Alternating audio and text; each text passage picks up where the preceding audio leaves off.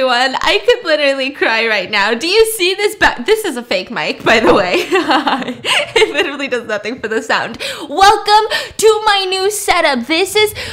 I don't even know where to begin. I have been doing baking of murders all over the place. It's been in the living room, it's been in the bedroom. There was never a spot that just felt like the vibes that I wanted. I want this intimate space where you and I are just face to face. We're just talking about some and then finally, this has come about. We built this backdrop all day yesterday, the day before yesterday. We put a lot of work into it, so please leave your praise in the comments. I'm open to all compliments. I do have two very special announcements today. I know you guys have been asking for this for more Baking of Murders, which I know you guys know them as Baking of Mysteries, but for some reason, anytime I tell my family members, anytime I tell anyone that I work with that, like, oh, I like this Baking of Mystery series that I'm doing, they're like, oh, that, Baking of Murder, that's a good one. And I'm like, what? Baking a mystery. And they're like, yeah, baking a murder. I like it. And I'm like, okay, so I'm going to make it baking a murder, bits. this is actually going to be a podcast that I'm going to link below. All of the baking a murders are now going to be moved to that podcast because Rotten Mango is undergoing a new mini-sode segment. So there's two posts a week on Rotten Mango. So I didn't want it to get too confusing with just cluttered of like which one's fictional, which one's true crime. And so we're all moving it to baking a murder where there's going to be bonus audio episodes that you guys aren't going to get visuals for here on YouTube. So make sure to go follow all of that linked down below.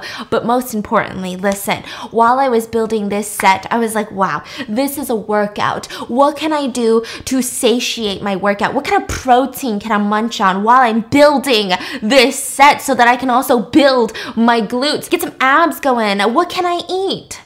Y'all already know. I eat this like every day. Built Bar. Let me tell you all about Built Bar. If you guys don't know, protein is essential to your workout. If you guys are trying to get a dump truck this year, you need Built Bar. You need protein to grow your butt. So when I learned that I had to eat protein, I was like, okay, fine. Let me go find these cute little shakes. Let me go find these cute little bars. And then I started eating them and I was like, wow, some of these got like a bajillion calories, or some of these barely have any protein, or they taste like mm. butt. I'm like trying to make a butt, not eat a butt. Wow, this is just too much much. And so I found Built Bar chef's kisses life changing this is my new favorite one i know that i was raving about cookies and cream but for some reason these days caramel brownie is just hitting the spot in a way that cookies and cream didn't i have been eating this flavor pretty much nonstop it has the texture of a chocolate bar.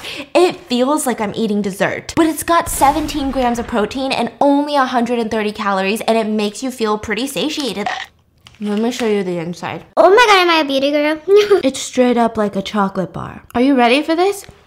It's straight up like a chocolate bar. But don't worry if you're like caramel brownie is not my thing, which like we can't be friends, but that's fine. They've got 18 other flavors that you can choose from. They've got mint brownie, double chocolate. I'm not telling you to eat these or give these a try because they taste like chocolate, because they do. But I'm telling you to give these a try because they're guilt-free, gluten-free, high protein, and low calorie. And you guys get 20% off your first purchase if you guys click my link in the description. Your dump truck. Send me pics of that dump truck, okay? Well, maybe don't. You don't. Never mind. Thank you, Built Bar, for sponsoring today's video, and let's get into the video. Today's Baking a Murder is about the movie Promising Young Woman. This is a movie that was released by, I believe, Margot Robbie's production studio, and it was getting all the rave. It was getting all the rage, and everyone was like, You need to do this, you need to do this. And so I watched it, and I can understand this movie is not gonna leave you feeling happy. It's not gonna make you feel Wolf of Wall Street. It's just gonna leave you feeling what the fork, dude? What did I just watch? Why did this happen? So it all takes place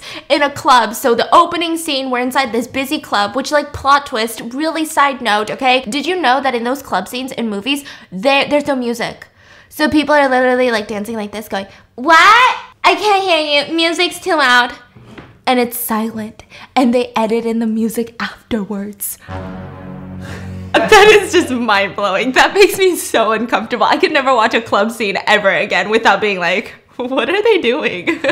and so this takes place inside of a club. There's three guys in suits in the corner of the club at the bar drinking their drinks as they do. And the first line spoken in this movie is fuck her. Literally, the first line. And these three suit dudes, they're talking about, you know, it's not even fair. Like, for business trips, we can't even take our clients to the strip club anymore after what happened with Christmas. Like, we can only take them golfing. And that's just how business is. So she needs to suck it up. So they're talking about a female colleague who's complaining about the fact that they are taking their clients to strip clubs And then the other client or the other suit dude, so there's three. One of them, I guess he has like the benefit of the doubt of just being a normal human being. And he said, No, I think the problem with her is she's upset that the golf club literally won't let females golf there. Like women can't golf there.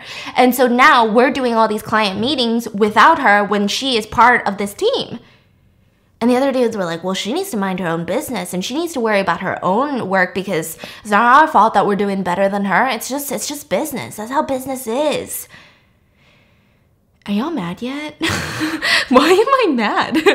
and so then at this point, they look over to the corner of the bar, and all three of them are staring at this girl that is drunk out of her.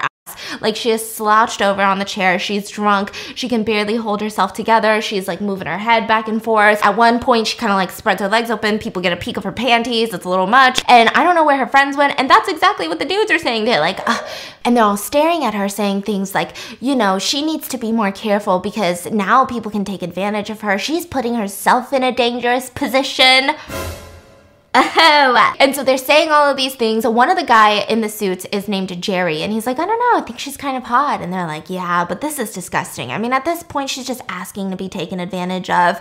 I mean, who? Where are even her friends? Like, why is she so drunk?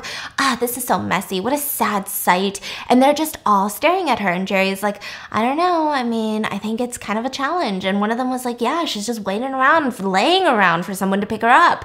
And so he says, Challenge accepted. And Jerry walks over to the very drunk woman that we know to be Cassie, the main character of this entire movie. So Cassie's sitting there drunk, and Jerry comes over and she's looking on the ground for something at this point, and he's like, What are you looking for? What are you looking for? Let me help you. I'm a nice guy. Let me help you. And she's like, I think I dropped my phone somewhere. And he's like, I can't see it. I don't know where it is. He barely looks. And so he's like, Wow, you're pretty drunk. How are you gonna get home? And she's like, I'm gonna, I'm gonna like Uber or something. Why are you talking to me? And he was like, How are you gonna Uber without a phone? And it's crazy because the minute that he was talking to his friends, he was all like, She's hot. I'm totally gonna fuck her. And then when he comes over, he's like, how are you gonna Uber without a phone? And so he's like, listen, I'm about to head out anyway. I'm not drunk and I can just take you home. And she's like, no, no, no, no, it's okay. And he's like, God, it's, it's not even a big deal. It's fine. No problem. So they get into an Uber together. They're sitting in the back. She's wasted. Cassie is so drunk. She's sticking her head out of the window like my dogs do when they're just like living life, not drunk. Oh my God, are dogs just drunk humans? And so she has the window down. She's sticking her face out. She's like wagging her tongue out. The Uber driver is like, what is wrong with her? And the dude's like, it's going to be okay. It's going to be okay. We're just going to get to her place. She's not going to throw up in your car. And that's when he suddenly says, What a coinky dink, what a crazy coincidence. But Cassie, my house, my apartment is only a couple blocks from here. Should we stop there and have another drink, even though you're literally about to pass out? And she doesn't answer. She doesn't say yes. She doesn't say no. I highly doubt the question even processed through her brain.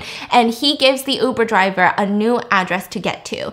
And then we are in the scene where they are inside of their living room apartment and he's making up this nasty drink. She's sitting on the couch and she feels nauseous. She's like super wasted, and he gives her another drink, another alcoholic beverage. She asks if anyone's home, and he says, No, my roommate, um, I have a roommate, but he's not here today. He's gone for the weekend. And so she's like, That's cool, that's cool. And so they start drinking, and he starts scooching closer to her on the couch and he moves her hair away and he's like your makeup smudged and he licks his index finger like an asian mom and takes some of her little eyeliner off. And then he says You're so beautiful. which is like what the fuck you just met her. And like honestly she looked really drunk and her eyeliner was smeared everywhere.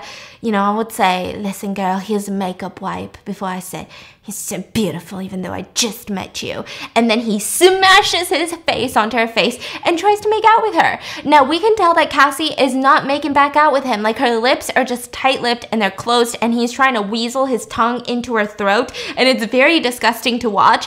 And he stops and he just is like you're so pretty and then tries again as if like that's just gonna be the open abracadabra opening her mouth formula magic spell you're so pretty and she still doesn't respond. And so she says oh, I need to lay down. And I think she was getting nauseous. Now, I think when she said, I need to lay down, she's probably thinking about a couch. But we see her getting slammed onto his bed and he crawls on top of her and starts making out with her and groping her boobies. And she keeps saying, wait, wait, wait, hold on. Like, wait, wait, like, what are we doing? And he was like, don't worry about it. You're so beautiful. And he was literally just talking to himself. She's like, wait, hold on, hold on. And he's saying, oh my God, your body. And then, like, grabs her boob.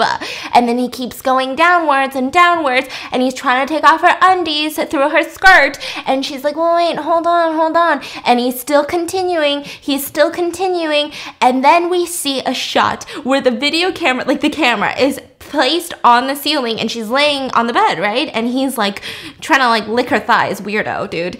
And she opens her eyes and in a very sober, normal voice, she says, I said, wait, hold on a minute. And she gets up and looks directly at him. And he gets panicked. He he falls away from her bod and she's like, "I said, what are you doing?" And then we get the next scene. So we don't know what happened. And honestly, my true crime brain was like, fucking female serial killer, duh. And so um, we get the next scene where she's walking home barefoot, holding her heels, wearing the same clothes as last night. And I think this is LA because there was a bunch of like construction going on. It looked very much like LA. And you get all these construction dudes who are catcalling her, saying like, "Crazy night last night. How you should get a Plan B, ma'am." They didn't call her ma'am. they were like, and I'm like, ma'am. they were like, oh, how much for the night? What about tonight? What are you doing tonight? And she's eating a hot dog with blood, with, with ketchup dripping all down the hot dog, right? Very symbolic, that hot dog, yeah? And I mean, that's overload on ketchup. Uh, That's disgusting. If I saw this out of the context of the movie, I'd be like, you're a disgusting monster. Who puts their that much ketchup on a hot dog and it's just dripping ketchup down her arm onto her leg and she stops in the middle of the road and she stares at them doesn't say anything just fucking stares at these construction workers and they look at her they look at themselves and they go just take a fucking joke, lady. What's wrong with you? And then they walk away and she proceeds to walk back home. Then we also see that she takes out a journal when she gets into her room. And in this journal, she's got a list of tally marks. Again, my true crime brain is like, motherfucking serial killer. So she's got these tally marks and she writes in a new tally. And she also writes in the name Jerry next to another list of names. Now, these list of names are exactly what you would expect. There's a lot of Brads, a lot of Chads, a lot of Davids, a lot of Jerrys. Like it was just like boy list. Like if you could like a fucking Kevin Nguyen was in there. I'm kidding. but like he totally could have been. It was just ultimate boy list of names. And so she writes down Jerry's name. She closes the notebook and she goes into the kitchen to eat dinner. Now this is where it gets a little bit weird because you're thinking crazy badass lives in Los Angeles. Ooh, like what kind of place does she live in? Ooh, she's a serial killer. Like what if it's like that grungy type place? It is literally 60s decor and she still lives with her parents. She is 30 years old, still living with her parents. So it's like this weird juxtaposition of like she went to the club, she is almost like a vigilante justice warrior for women, but then at the same time lives with her mom and dad and seems like very girly almost. And so she sits down, eats breakfast with her parents, and they're just talking about life. We find out that she works at a cafe shop that is owned by one of her good friends by the name of Gail. And she they're just like, What are you what are you gonna do with your life? You know? You can't work at this coffee shop forever. You know, and you come home late all the time. What are you, what are you doing at night? You don't, what are you doing? And she's like, oh, I had to take inventory. They're like, you guys have that much coffee? You take inventory like every night? Like, what, what's going on? And she's like, don't worry about it, guys. Then we see her go in for work for the day. And again, I'm like obsessed with this production because the way that the coffee shop is set up is just, it's pink everywhere. and I think they did this to show like the feminine side of women, but also how it can go against them. It's like this, I'm sure that there's a million ways to look into it. But me, being the basic bitch fucking pink lover that I am, I was like, I want my room to look like that. and so uh, she goes into this coffee shop. She's talking to Gail. They're having a good time. And that's when Gail brings up, Hey, I kind of offered, I put you up as an offer because corporate was seeing if anyone wanted to work in their corporate office. And I thought that you'd be a good fit. And she says, I don't want to do that, Gail. Like, I don't want that type of life. Like, I don't want a crazy job that my mom can brag about. I don't want, like, all of these things. I just, I just want to work here with you. And Gail's like, is something going on with you? Gen Z. Gen Z's They're like, I just like this cafe shop, okay? I like the vibe here. I like the vibes here. You know what I mean? and so she's just like, I just like working here with you. It's gonna be fine.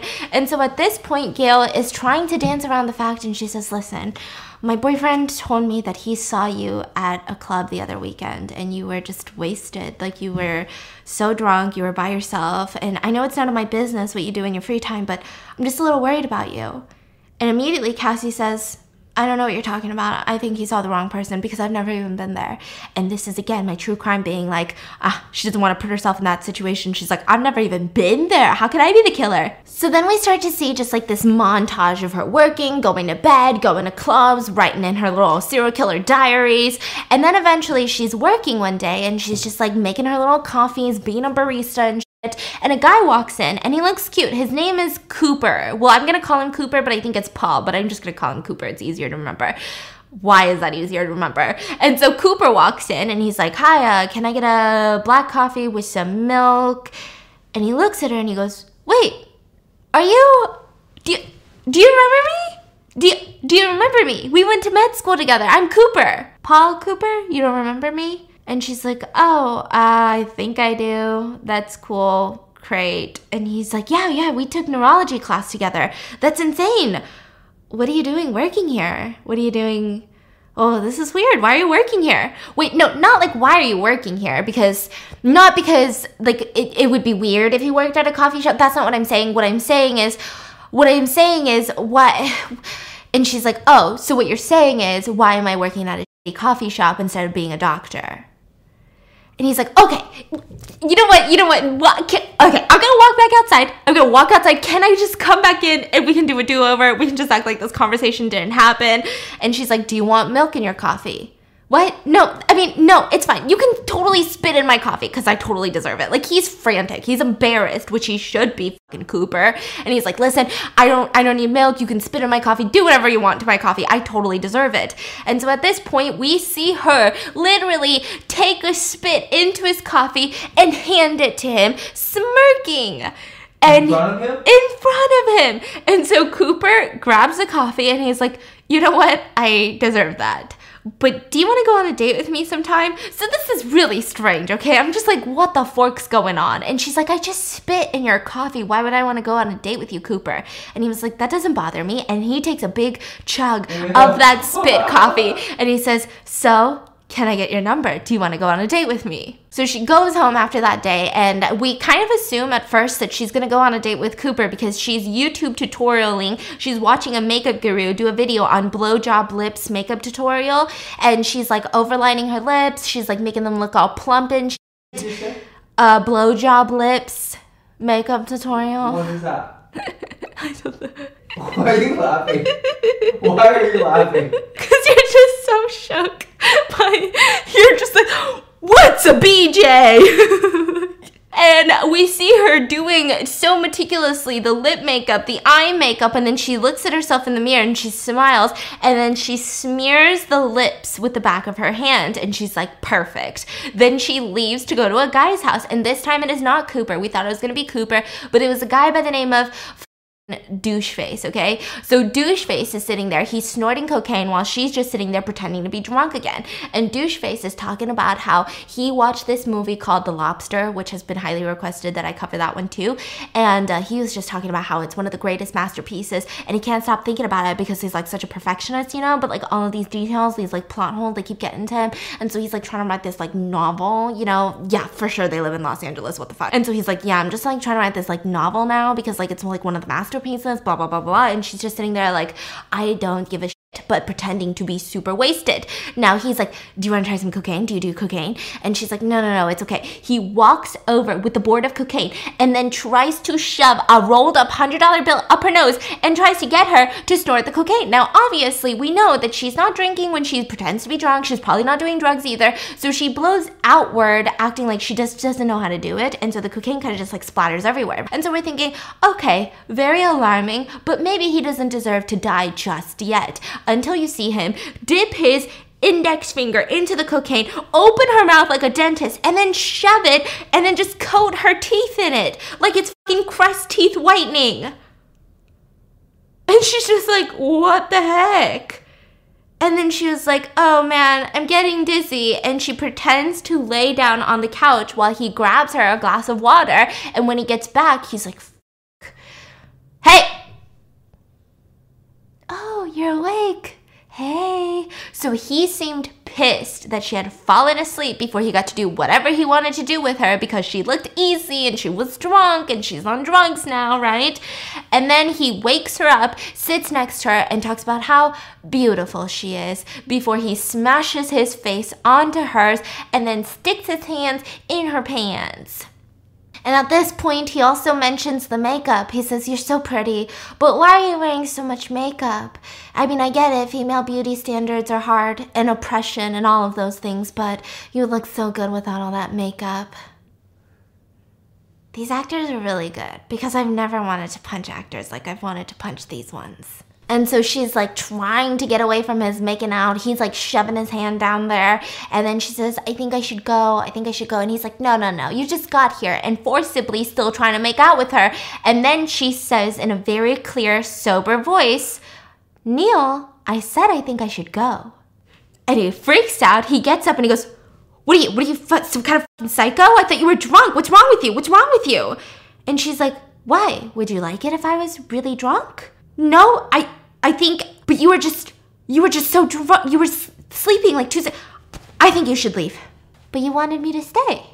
No, I think you should leave. I think I'm just too high. Maybe I'm, maybe I, I, I think you're psycho. I think you need to leave. I think I'm too high right now. And she says, Why? I thought you really wanted me to stay. Neil, that doesn't make any sense. And he says, Listen, listen, I, I'm a nice guy. I thought we had a connection, but I guess if you weren't feeling it, that's fine. You could have just said that. Like, I'm a nice guy. I just thought we had a connection. A connection. Okay. Where do I work? What's my job? What's my name? How old am I? When did I move to the city? What's my hobby? What's my favorite color?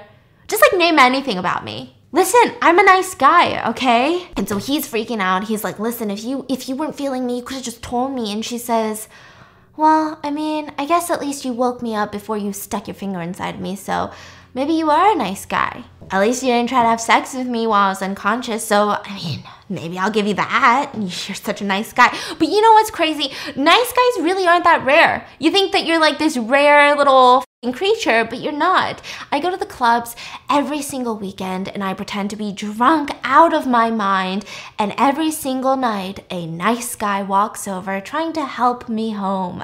And guess what? They're all just like you, they're not that nice. And she pretty much threatens him to chop off his weeby because um so like later we find out that this is probably not true but she'll tell a lot of these men that a lot of girls do this in LA like a lot of girls pretend to be so drunk you take them home and some of them even carry around scissors and knives and pepper spray with them. So next time you try being a nice guy and taking a girl home while she's super wasted just remember there's a lot of girls faking to be drunk so that they can hurt you so she's kind of just instilling fear into them.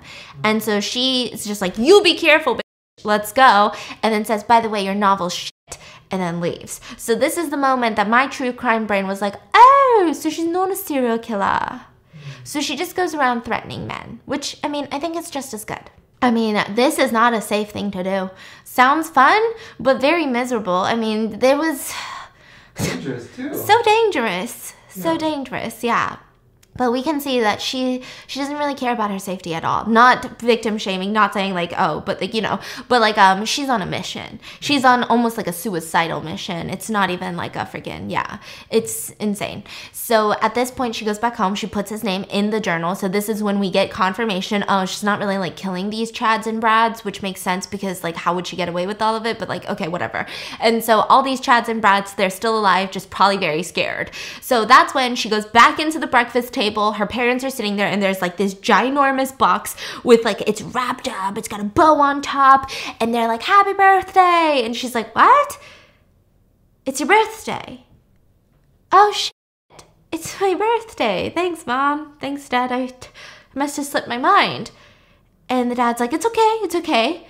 And the mom's like what, what do you mean it slipped your mind? Who who forgets their 30th birthday what are you what are you talking about And she's like, It's okay, mom. Like, I just forgot. Like, it's fine. No, none, none of this is fine. None of this is fine. What is wrong with you? You have no friends. You have no boyfriends. You never date anyone. You work at that stupid coffee shop. Ever since you dropped out of med school with Nina, things have just been, you're not the same. Like, what is, you never talk to us. You're so, what is wrong with you? People ask about how you're doing, and I don't even know what to say to any of them.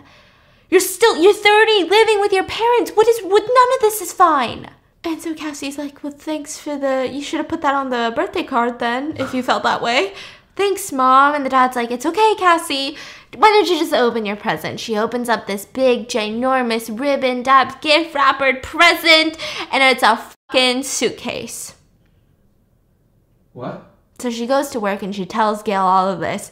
And they said, that is probably one of the most direct eviction notices that you can possibly get is a fucking suitcase, okay? You want me to move out? Savages!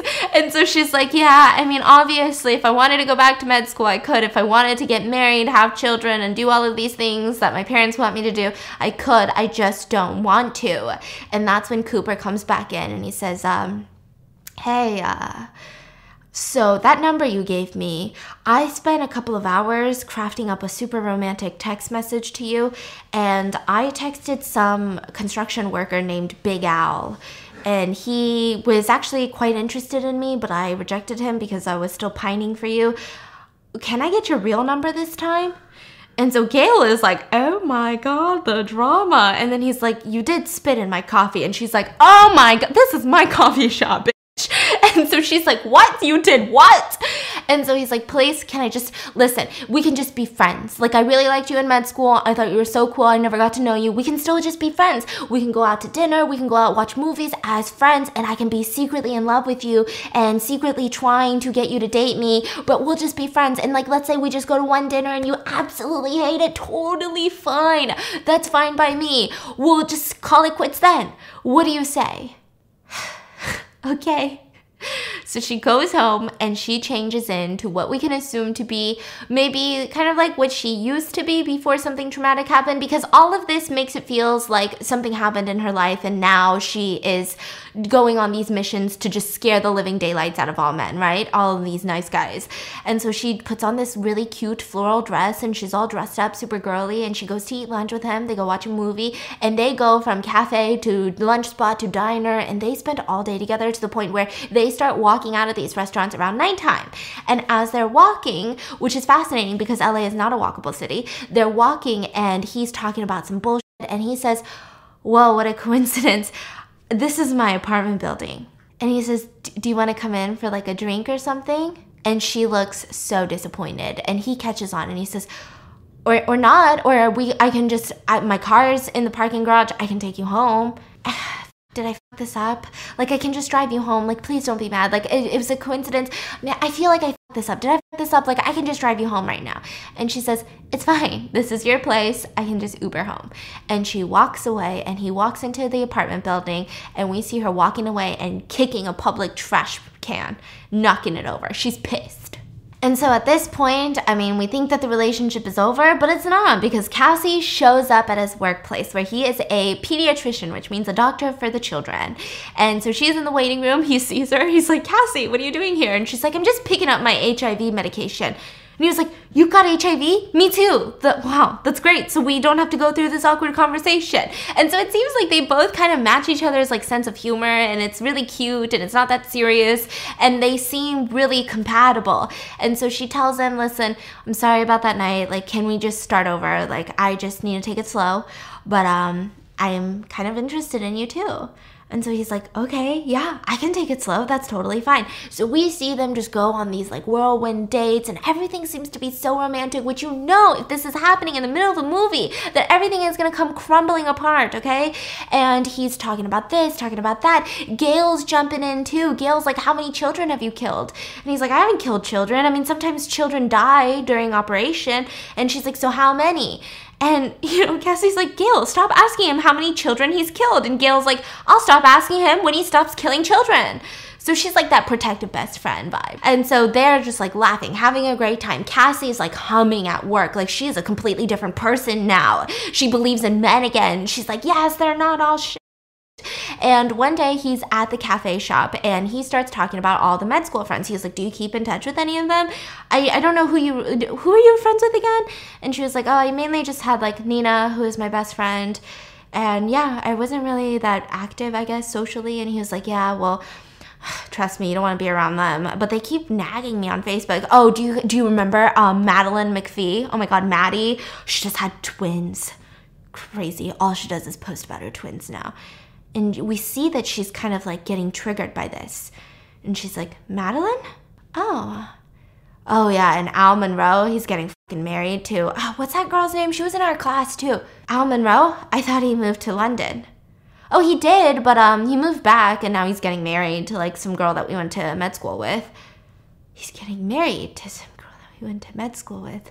Yeah, I mean, I sometimes work with him because he's an anesthesiologist, but he's okay, whatever. But he's getting married. I think, are you, were you invited? I feel like he's inviting everyone from med school.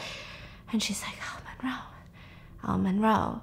And she goes back home, and on her laptop, by the way, like on her laptop and all over her desk, we see pictures of her and another woman which we assume to be Nina. So it seems like Nina is her best friend, but we've never seen Nina alive, right? We've never seen her in the movie, only in pictures. And even on her laptop screensaver, it's all Nina and her. And she opens up Facebook and she starts stalking the shit out of everyone. She starts to st- stalks the shit out of Maddie and also Al Monroe. And this is where we get part one of the movie. So there's multiple parts to her revenge plot. So, part one, she's at a fancy restaurant. She straightened her hair. She's wearing like a suit and she pours champagne. The waiter brings out a bottle of champagne, but also ginger ale. She pours champagne in one, ginger ale in the other one, hides the ginger ale under the table. So she's drinking ginger ale, and the other person's drinking champagne. And then we see her get up, and she's like, Madeline. And Maddie says, Oh my God, Cassandra. And they hug, and she sits down, and she's like, It's been forever. This is crazy. And they start talking, and she's like, Oh, I just gave birth to twins. And she's drinking the champagne, and then another champagne, and she's like, I have haven't been day drunk in forever since like become a mom. And she's like, this is fun. I can't believe we haven't caught up in so, so long. And she's like saying all this bullshit. And once she's finally super wasted, like we can see that she is getting day drunk. Okay, I'm talking mimosas at brunch drunk. And Cassandra, on the other hand, she seems fine. So Cassie stares at her and says, You know, I'm really happy to see you too, but I just, I kind of wanted to talk to you about something in particular. Um, there was a reason that I invited you out to see each other after so long. And that's about why I left med school. Do you remember why I left med school? I mean, it was so long ago. I, I, I vaguely remember it. Yeah. Oh, do you ever like think about it? why would I think about why you left med school? I mean, that's so long ago. Yeah, you're right. Why would you why would you ever think about it? Why would you ever think about that one day a friend comes to you and says that something really really terrible happened to her last night? And you just kind of push her away and say, Stop being so dramatic. You're just trying to stir up some drama. You're just obsessed with drama. Yeah, why would you think about that? And so Maddie looks kind of triggered and she looks at her and goes, Listen, I'm not the only one that didn't believe her. I mean, when you have a reputation of sleeping around, it's really hard to cry wolf. Like, how were we supposed to know? She was drunk, they were drunk, it was all a party. And, you know, she just, she's kind of like that. She sleeps around all the time. So when something actually does happen, it really is crying wolf. Listen, I don't make the rules. Don't get blackout drunk all the time and then say that you didn't want to have sex with someone when you were blackout drunk. And so Cassie, you can see that she's getting almost teary eyed. And she says, What a shame. I just thought after all these years, you might have thought differently. And she is getting her bag, getting ready to go. And Maddie's like, "Come on, like, don't just don't be mad. Like, I'll cover the bill. Like, it'll be fine. Like, just don't be mad. Come on. Like, this was supposed to be a good lunch." And she walks away. And as Cassie walks away, she stops at the bar and we see this man sitting there. And she gives the man a, envelope full of cash and keys to a hotel room because this is like a hotel room restaurant, like a hotel lobby restaurant. And she says, She's over there, room 25. And she walks away. Now, when she goes home, she's writing more stuff in her journal. She's Facebook stalking some more people, and she sees on her phone that Madeline has called her over 13 times. When she listens to a message, she says, Hey, uh, it was so nice seeing you yesterday. If you could just please call me back. I, I don't really remember much. I'm just trying to piece together some things. I know that I was super drunk, but yeah, I'm just trying to piece together what happened yesterday. Can you just call me back?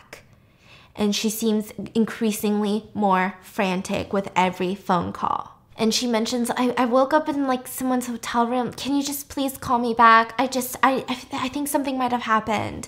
And she begs her to call her back. And then we get phase two of the revenge plot. So this phase is really strange. So she's sitting outside in her car in the middle of like what seems like a very expensive high school, private school. Like I know a fucking rich high school when I see one. This seemed bougie AF, okay? And she's sitting there blasting music, windows down, doing her makeup. And she sees a group of girls talking and she points at one and says, "Hey you, come here, come here. Where is where's the diner? It's called like the Castle Diner or something." And she's like, "Um, class is about to start. I have to go." And so she's like, "No, please, like I'm a makeup artist and I'm late for a music video." And suddenly the teenage girl is like, "A music video?" And she's like, "Yeah, this band." And she names the band and the girl's like, "This band? Oh my God, I'm obsessed with them. And she's like, look at my phone. They're literally on my phone. Like, the, I have their phone case. Wait, where are you meeting them? The Castle Diner? And she's like, okay, no, I signed a bunch of things. I'm not allowed to tell them that I'm a makeup artist. I can't even tell you that they're shooting at the castle. Okay, never mind. Like, I'm literally gonna lose my job. You're gonna go tell all of your stupid little high school friends, and I'm gonna fucking lose my job. And she's like, I'm not gonna tell anyone. I'm not gonna tell anyone. I'll, I can take you to the Castle Diner. And she's like, no, no, I, you're gonna get me fired. And she's like, then who's going to take you to the castle diner? Hmm? Fine, get in. And so she gets in and she's like, oh my God, I'm so excited. She's like, I even have an Instagram fan account for one of the lead singer's dogs. Do you want to see it? And she gives her the phone and she's like, cute. And she's like, okay, so where's the castle diner? And they start driving. And then suddenly she ends up in like a waiting room. And so I'm like, how did this even happen? She's wearing completely different clothes in a waiting room. And then they say, hey, Dean Walters will see you now. So she walks into the dean's room and the dean is sitting there all bougie and and she says, Oh, Cassandra, um, looking at the papers, Cassie, okay. So, what makes you want to reapply to med school and finish your education? Well, I mean, I just really love it here. Yeah, I mean, it's an amazing place to be, of course. We, we pride ourselves on how happy our med students are with our curriculum. And, you know, I, I left on a very weird note. Oh, okay. Well, that's okay. We have a lot of people who leave for a lot of different personal reasons. But you might know why I left. Excuse me? Do you remember Nina Fisher? And why Nina Fisher left? What about Al Monroe? Do you remember Al Monroe? Oh, Alexander. Yes, I remember him. He actually just gave a talk to our graduating class the other day. What a sweet guy. Yeah, yeah, he's doing great now. So, I mean, med school really is the way to go. Oh, okay. So you don't remember the allegations made about Alexander Monroe? About the fact that he got Nina Fisher drunk wasted, dragged her into his dorm room, and in front of all of his friends, had sex with her repeatedly while she was too drunk to consent or even know what's going on? You don't remember that, Dean Walters? She was covered in bruises the next day and she reported it to you. And you said it was too much of a he said, she said situation. Well, this is really uncomfortable, but you know, we, we get those accusations once or twice a week, and I'm sorry that I don't remember Nina, but I can assure you that I looked into it thoroughly when those accusations were made. I always do, and none of us want to admit when we make ourselves vulnerable or when we put ourselves in a situation where we make bad choices and it's it's hard to admit to those choices and those mistakes and they can be so damaging and really really regrettable but what would you have me do ruin a young man's life and career over every accusation that we ever get? I mean, I have to give some of these boys the benefit of the doubt because they're innocent until they're proven guilty, and I couldn't find enough evidence. It was just all he said, she said. Oh, we have to give the boys benefit of the doubt. So all of the boys who watched him assault her, we got to give them the doubt too. Which is great because I actually picked up your daughter from school and dropped her off at that same room where a bunch of frat boys are probably hanging out right now. I mean, they've got a bunch of vodka bottles. I saw that. Your daughter was excited. She looks old for her age, very mature, right? I feel like she's much older than she actually is. She acts mature, she looks mature. But you know, boys are nice. They're not going to do anything. Benefit of the doubt. I'm sure they're taking good care of her. And so the dean starts freaking out and she starts getting her phone and slamming down the numbers and like calling. Oh, are you looking for her phone? Oh, yeah, I took it because she was just so excited to like be with these frat boys. She didn't even notice that I had her phone, but she probably wants this back, so here you go. But yeah, she's there. The same room that Nina Fisher was assaulted. What room is she in? The dean doesn't even remember. The dean's like, What room? And she's like, The same room that Nina told you she was in. What room? Just tell me what room. Just tell me what room. Why? So we give all the boys the benefit of the doubt until it's a girl that you love? And so the dean starts screaming, You're a fucking sociopath. Just tell me where she is. Just tell me where she is. You're a sociopath. And then finally she breaks down and she starts crying and she says, You're right. Is that what you want to hear? Like, you're right. What is wrong with you? Just tell me where my daughter is. Yeah, I guess it's. I guess it's different when it's someone you love. But relax, I don't have as much faith in boys as you do. She's at the castle diner waiting for her favorite band to show up.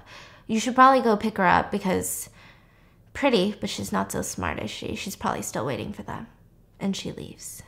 And so she arrives home, and it seems like this was a lot more shocking than her situation with Maddie because she's shaken up, she's uncomfortable, and Paul is waiting outside. Cooper, her boyfriend, is waiting outside, and he's like, Hey, uh, I thought dinner and a movie tonight. And she says, I'm sorry, I'm just tired. Can we just reschedule? And she just walks away and he's like, Is everything okay? And she's like, It's fine.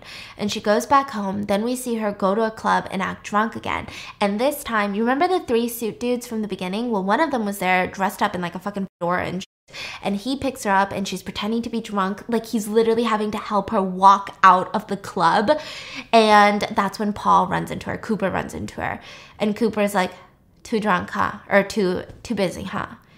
And she's like, no, wait, listen. And suddenly she's sober. She's like, I can explain. And that's when the suit dude is like, wait a minute, you're the fucking psycho that Jerry took home. Yeah, he told me about you. What the fuck is wrong with you? And she says, I'd be careful if I were you because I'm not the only one doing this. And a lot of the girls, they carry scissors. And he was like, you're lying. No, they don't. And she was like, okay, fine. Take the chance. I don't give a fuck. And he literally runs away with his fedora saying, why do you guys ruin everything? To the girl? Yeah, saying that women ruin everything because women don't want to be taken advantage of. He Where's says Cooper?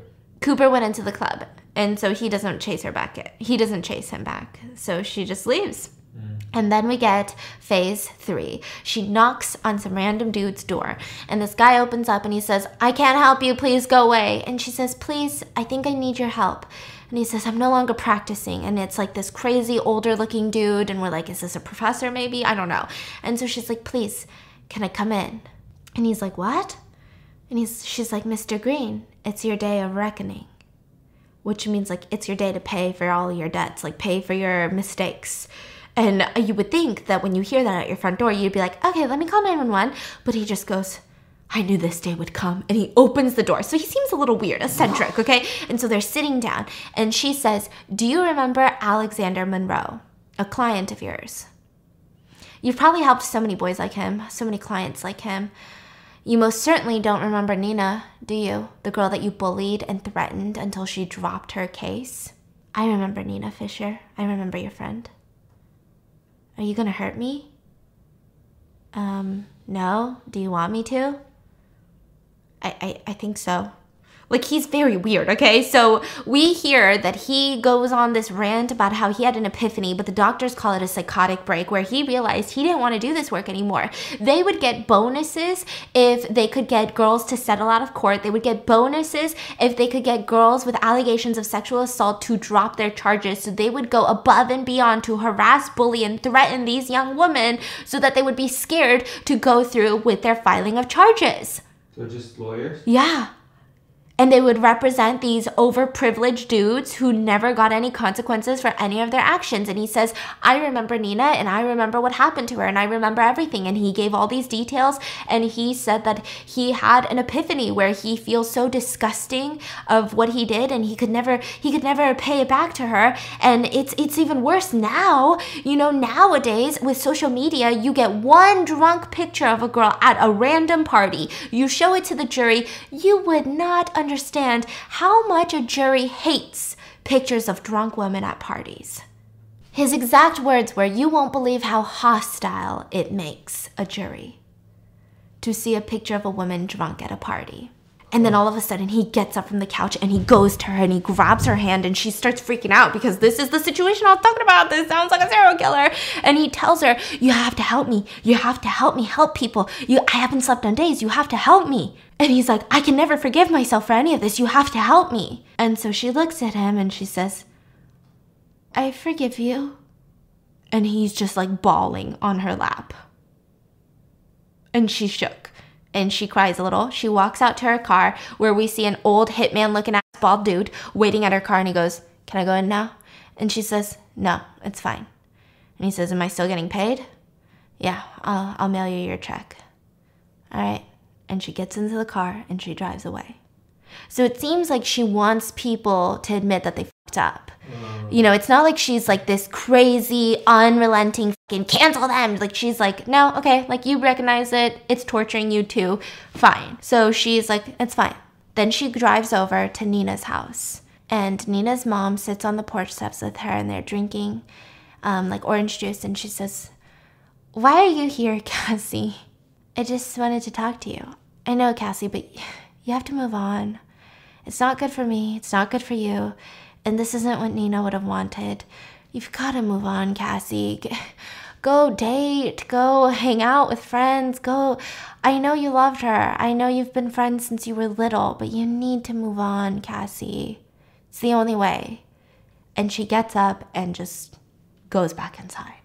So at this point, I think this was the only person who really could have talked Cassie out of what she was doing. Because, I mean, she goes home, she throws away her journal, she goes back to Cooper and she calls him and is like, listen, I can't even explain what that was, but I promise it will never happen again. And he's like, fine, I guess we can try it, blah, blah, blah. And so they start dating again. They go to movies, they make out. He even comes over to meet the family. So he meets Cassie's family. She's like living at the apartment part time with him. And he even tells her, like, I love you. I think I'm falling in love with you. And it seems like everything is headed in the right direction. Everything feels like, okay, she's finally moving on. She just needed Nina's mom to tell her this isn't what Nina wanted you to do. So we all assume that Nina was assaulted by Al Monroe and then probably committed suicide because she couldn't she couldn't handle the trauma. She shouldn't have to, but she couldn't handle the trauma, right?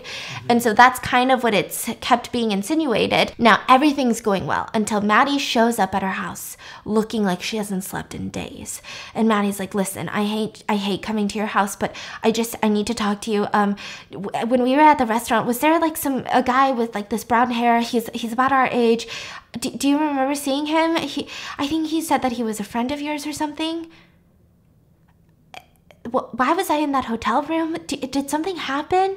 And she says, Oh, no, he was a friend of mine. He took you up to the hotel room to make sure no one took advantage of you. He literally just stayed there to make sure that you were okay and that you were safe. So it seemed like Cassie had hired one of her friends to just make sure no creepy nice guy came up to Maddie and took advantage of her. But also, on the same f- coin, it made Maddie freak out because Maddie had no idea what happened to her. So it's kind of like it seems like Cassie would never want what happened to Nina to happen to other people, even in the name of revenge. And so she was like, It's okay, like you're fine, nothing happened, I can assure you. And so she's like, Oh, thank God. Can I come inside? And so Maddie goes inside and she says, The past couple of days I've been thinking about what you said about Nina and um, I don't really remember a lot because there was just so much happening when we were in med school. It was just every day it was like another drama, another gossip, another crazy event, and just so many parties, and we were just always drunk. But I remember a video, and I, I have all my phones, so I this is my old phone and it has the video on there. I can't believe we all laughed at this video. I can't believe we all thought it was a joke. You can have the phone, but I really wouldn't watch the video if I were you do yourself a favor. Don't watch the video. Why And- you did? Why you give it to her? Yeah. Yeah. But she said you need to do what you need to do with it. Like if you need to go to the cops with it, if you need to press charges with it, because this is proof of the allegations. You know. Nina? Yeah. And so she says, I do whatever you want to do with it, do whatever you need to do with it, just don't tell anyone you got it from me. And also, Cassie, don't ever fucking contact me again. And she leaves. So Cassie is crying and she's like on her knees looking at this phone and she's shaking and she starts playing it and she's just bawling her eyes out. She's shocked. I mean, she's traumatized. It's a bunch of frat dudes yelling, Yeah, you get it, Al. And what we can assume Al is assaulting Nina, who is incredibly drunk. And then we hear a very familiar laugh. And he is laughing and he says, Oh my God, this is insane. And then he laughs and then he says, This is so fucked up. And then he laughs some more and he says, Jesus Christ. And then he laughs some more. And that's Cooper's voice. He's the one recording? No, a guy oh. named Joe, which is Al's best friend, still best friend to this day, is going to be his best man in the wedding.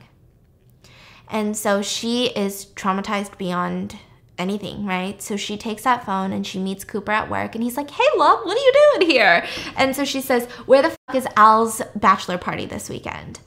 And he's like, "What?" And she's like, "I just want I want you to see something." And she starts playing the video. And he says, I, I don't, no, listen, I don't remember any of that. I was just a kid. And so she tells him, think about it carefully. Where is Al? I keep wanting to say Al Capone. Where the fuck is Al's birthday party? Where is Alex's birthday par- or bachelor party? Okay. And she says, listen, think. I have the video and I'm going to send it to all of your colleagues, all of your friends, your family, anyone, if you don't tell me where his bachelor party is.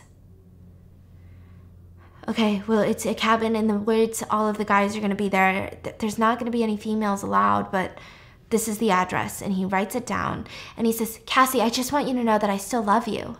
And she's like, Really? Really, dude? And he's like, Listen, you've never made a mistake? Like, you've never been ashamed of something? And she's like, Not like this.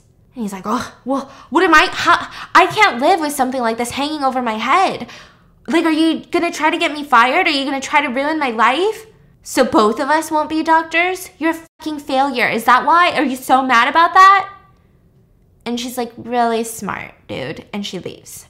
And so she shows up in what I can only imagine is a very Harlequin outfit. Like she's got this crazy rainbow hair. She's wearing this nurse outfit. She turns her phone off. She drives to the middle of the woods to the cabin. She's got her little nurse's kit and she knocks on the door of the bachelor party. They're all drinking, they're all playing music, and they're like, hey, the stripper is here! And so she's like, hello, boys. And she starts pouring them all of these drinks, just shots into their mouth. Al's sitting on a chair. She's like dancing on him.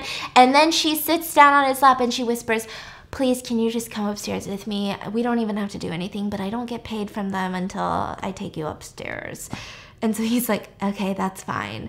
And so they go upstairs together. She handcuffs him to the bed with these cute little fluffy pink handcuffs, very, you know, very stripper-esque, not like, um, nothing alarming is what I was trying to say. Like it wasn't like full on police handcuffs. So they're like fluffy and pink and shit, like bedroom play. And she's putting him all up and he's like, so, uh, what's your name? and she's like, Candy. No, like, what's your real name? Nina Fisher. Oh, hell no. Is this some kind of fucking joke? Did Joe put you up to this? Joe? Oh, the music's so loud, and they're probably not even awake by now. You know, the only thing, she's sitting on a chair now, she's like, the only thing I learned from med school is how easy it is for frat boys to drug your drinks. You guys should have known better. They're probably passed out right now. They can't hear you. He's like, what the, what kind of sick joke is this? What's your name? Who are you? Do I know you? I'm Nina Fisher. You can't be Nina Fisher. Nina Fisher's dead. I'm just another Nina Fisher then. Oh my god. Wait. Oh my god, I know you. You're Nina Fisher's friend. You're that girl that always hung around Nina Fisher. You're right, you probably don't remember me because I wasn't fuckable back then. But I'm Cassie. Yeah, I was Nina's friend. And I know exactly what happened to Nina. Do you remember what happened to Nina?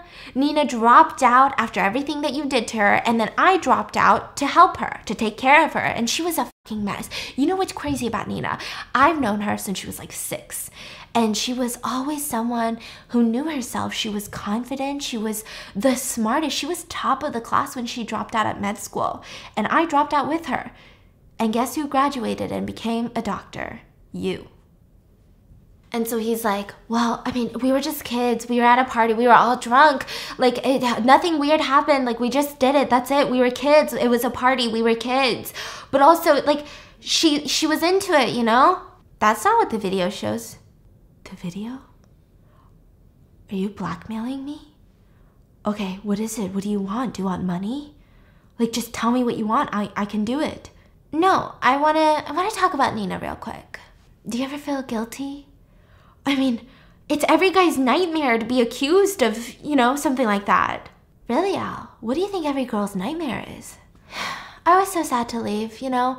I really wanted to be a doctor my whole life, and I've been thinking maybe I could get back into it. And she grabs out her little nurse's kit and she puts on some gloves. She's got a little scalpel. And I was like, yes, castrate him! Sorry. And she's got a little scalpel. And she says, you know, after Nina dropped out and I dropped out with her, it was like she wasn't even Nina anymore. Anytime you called Nina's name, she wouldn't respond. All she could hear was your name. All she saw was your name.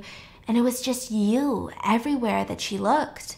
And I thought, you know, when's the last time anyone said Nina Fisher's name? When she had your name just written all over her. So I thought it would be you.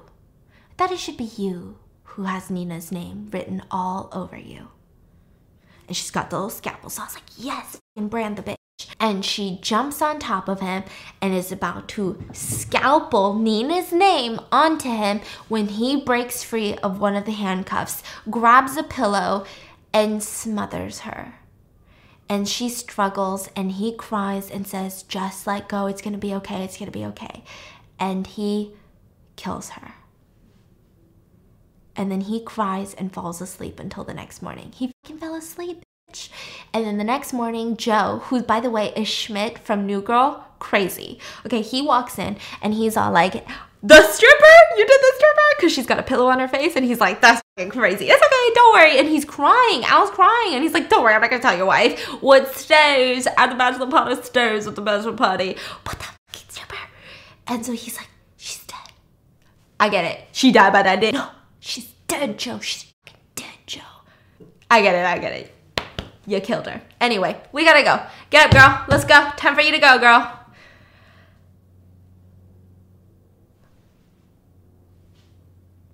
Why is there a dead stripper on your bed? I told you. She's dead. That's okay. That's okay. Let's think about this. Let's think about this. He's freaking out. Al's freaking out. And Joe's like, it's gonna be okay, Al. You're not gonna go to jail. Al's like, I'm gonna go to jail. I'm gonna lose my job. I can't get married. I'm gonna go to jail. He's like, You're not gonna go to jail because she's a stripper. She came, she did her job, she left. We never saw her again. That's it. I'm gonna go to jail. What do I do? We're gonna get rid of her body before the rest of the guys wake up, okay? You and me, Al, before the wedding. We got this. Don't you worry. I'm gonna go to jail. You're not gonna go to jail. So then we see them go out into the middle of the woods and they start a fire and they burn a bunch of her stuff. They burn her car keys, all of her clothes, her wig, and they bury her in a shallow grave. At this point, we see both of her parents talking to the police, filing a missing persons report, and the mom is frantic and she doesn't want the dad to say this, but the dad says, well, yeah, she she did have some mental issues, but she was working on them. She was getting better. And the mom's like, "Shut the up, right?"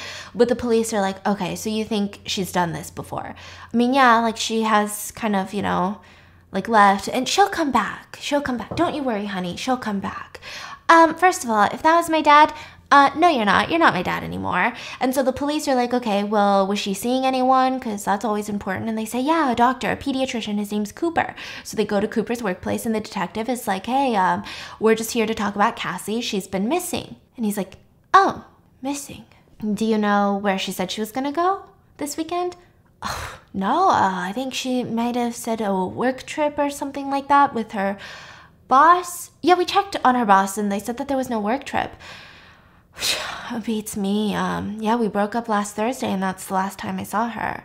Okay, well, she's been missing since Friday and you really have no idea where she is? No, not at all. Not, nope. Okay, well, um, was she going through it? Her dad mentioned some me- mental issues, like str- mental health struggles. Yeah, she she was uh, going through a lot. So, do you think that maybe she was possibly suicidal? Yeah, I could see it. I could totally, yeah, I could see that.